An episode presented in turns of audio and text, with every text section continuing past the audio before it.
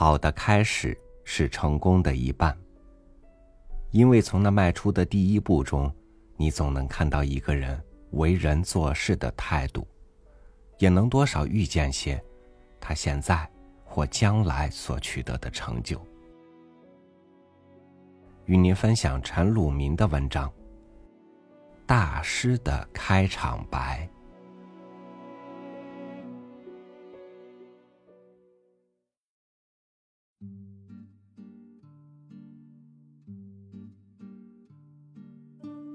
大师上课，不仅水平高、功底深，内容丰富、脍炙人口，令人难以忘怀。他们上课的开场白也各有千秋，见秉性，见风格。香港文汇报刊文总结称：有的一开始就把课堂气氛搞活跃了，有的幽默的介绍自己。有的是精心设计的，一张口就不同凡响；有的则是随意而为，好似信口开河，其实意蕴深意，有心者才能意会。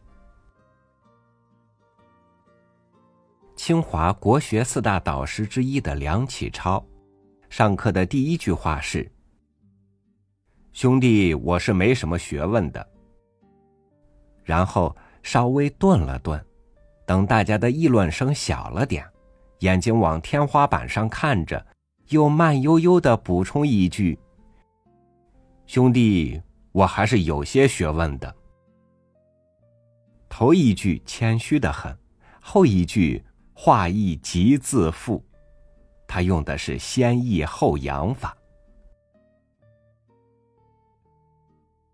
西南联大中文系教授刘文典，与梁启超的开场白有同工异曲之妙。他是著名庄子研究专家，学问大，脾气也大。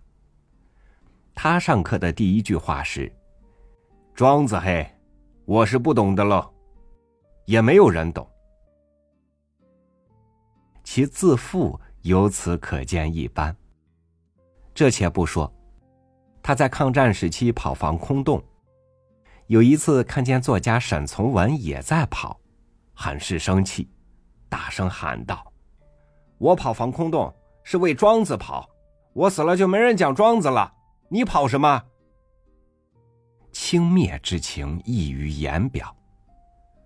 好在沈从文脾气好，不与他一般见识。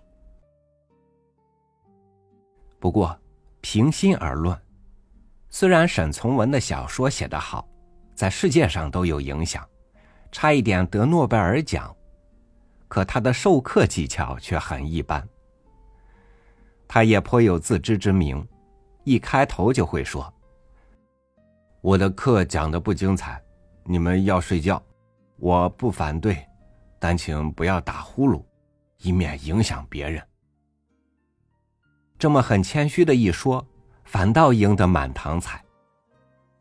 他的学生汪曾祺曾评价说：“沈先生的课毫无系统，湘西口音很重，声音又低，有些学生听了一堂课，往往觉得不知道听了一些什么。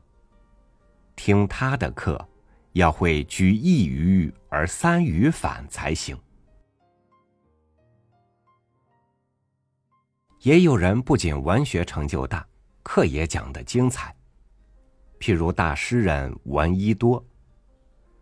闻一多上课时，先抽上一口烟，然后用顿挫鲜明的语调说：“痛饮酒，熟读《离骚》，乃可以为名上。”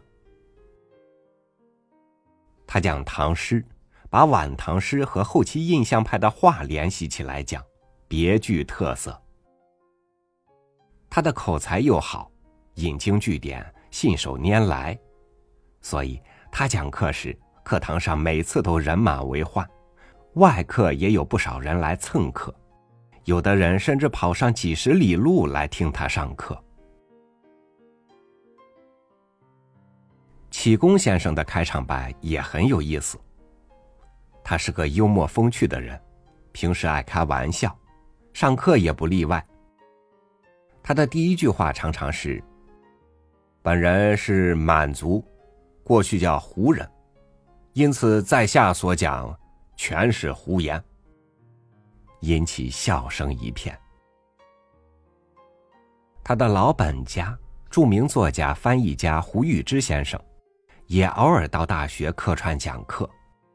开场白就说：“我姓胡，虽然写过一些书，但都是胡写；出版过不少书，那是胡出；至于翻译的外国书，更是胡翻。”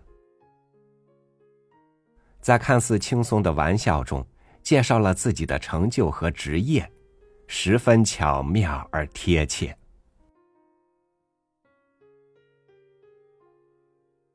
民国奇人辜鸿铭，学贯中西，名扬四海，自称是生在南洋，学在西洋，婚在东洋，事在北洋，被外国人称为。到北京可以不看故宫，不可不看辜鸿铭。他在辛亥革命后拒剪辫子，拖着一根焦黄的小辫儿给学生上课，自然是笑声一片。他也习以为常了，待大家笑得差不多了，他才慢吞吞的说：“我头上的小辫子，只要一剪刀就能解决问题。”可是割掉你们心里的小辫子，那就难了。顿时全场肃然。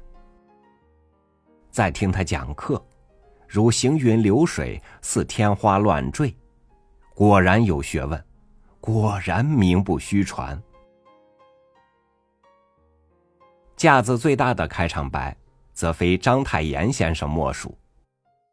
他的学问很大。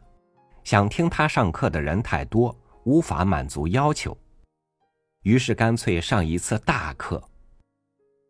他来上课，五六个弟子陪同，有马幼瑜、钱玄同、刘半农等，都是一时俊杰、大师级人物。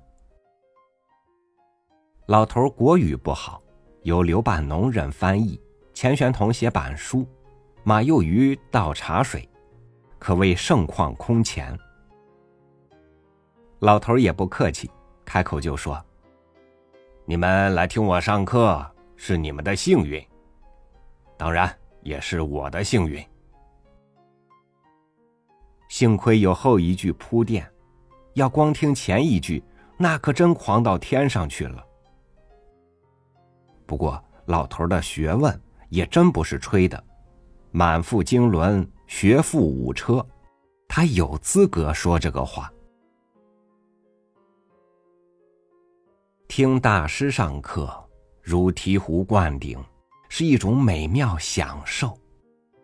光是那一句非同凡响的开场白，就能让人肃然起敬。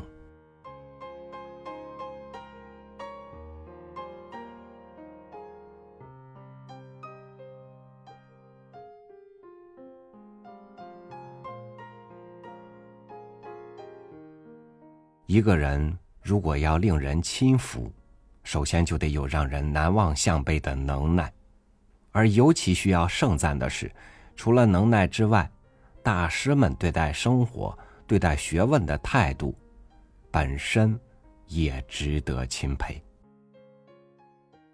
感谢您收听我的分享，我是朝雨，每天为你读书，明天见。